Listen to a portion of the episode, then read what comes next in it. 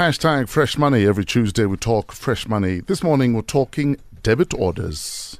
Please welcome Charles Nel, Capitec Head of Communications. Charles, good morning. How are you doing?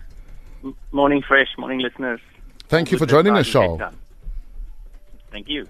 Now, we always preach that debit orders need to go off on the right dates, but is there at all some disadvantage to paying debit orders well, uh, or, no, or paying debts via debit orders?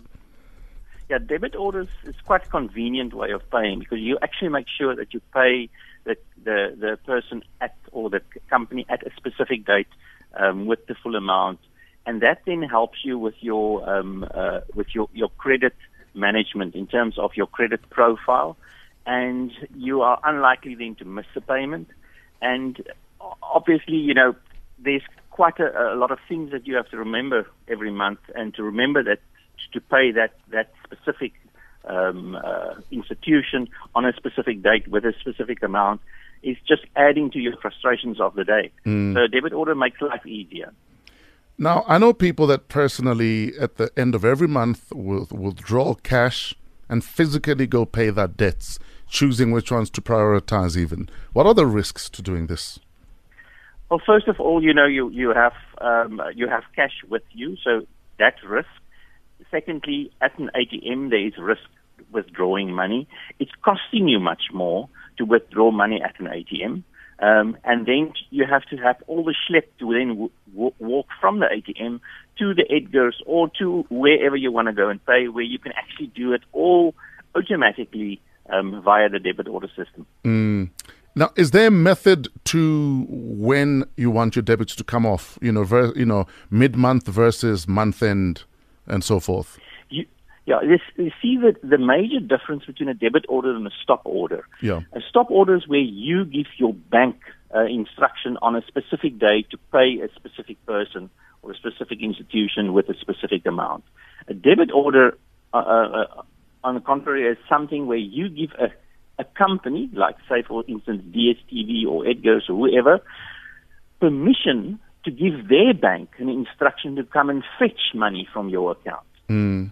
So, um, the, the, for instance, for a cell phone provider, that gives them the freedom to, for every month, they, the, the debit order could be a little bit of a different amount. With a stop order, you have a specific amount that goes out on a specific date, and that cannot change. While with a debit order, it can.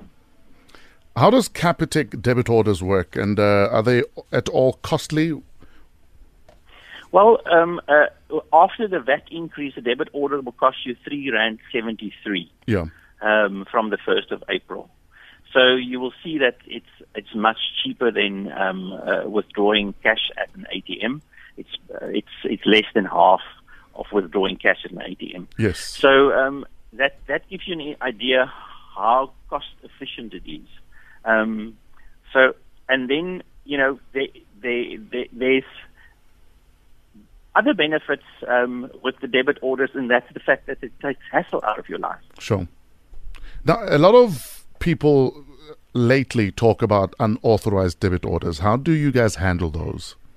Yes, it's a big, big issue um, in the market at the moment, and that's why the DebiCheck um, system is being uh, piloted by PASA so that uh, we can get rid of this men- menace basically what an unauthorized debit order, as if I take you now back to the, the difference between a stop order and a debit order, um, the debit order is where somebody, DSTV or whoever, um, gets permission to go and fetch uh, money. An unauthorized debit order is that that somebody didn't get permission, but they still come and fetch money.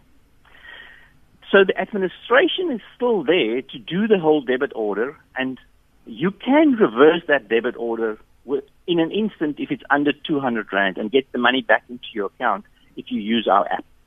So you basically just go to your debit orders, choose the debit order that is unauthorized, and you click on that and you choose to dispute it.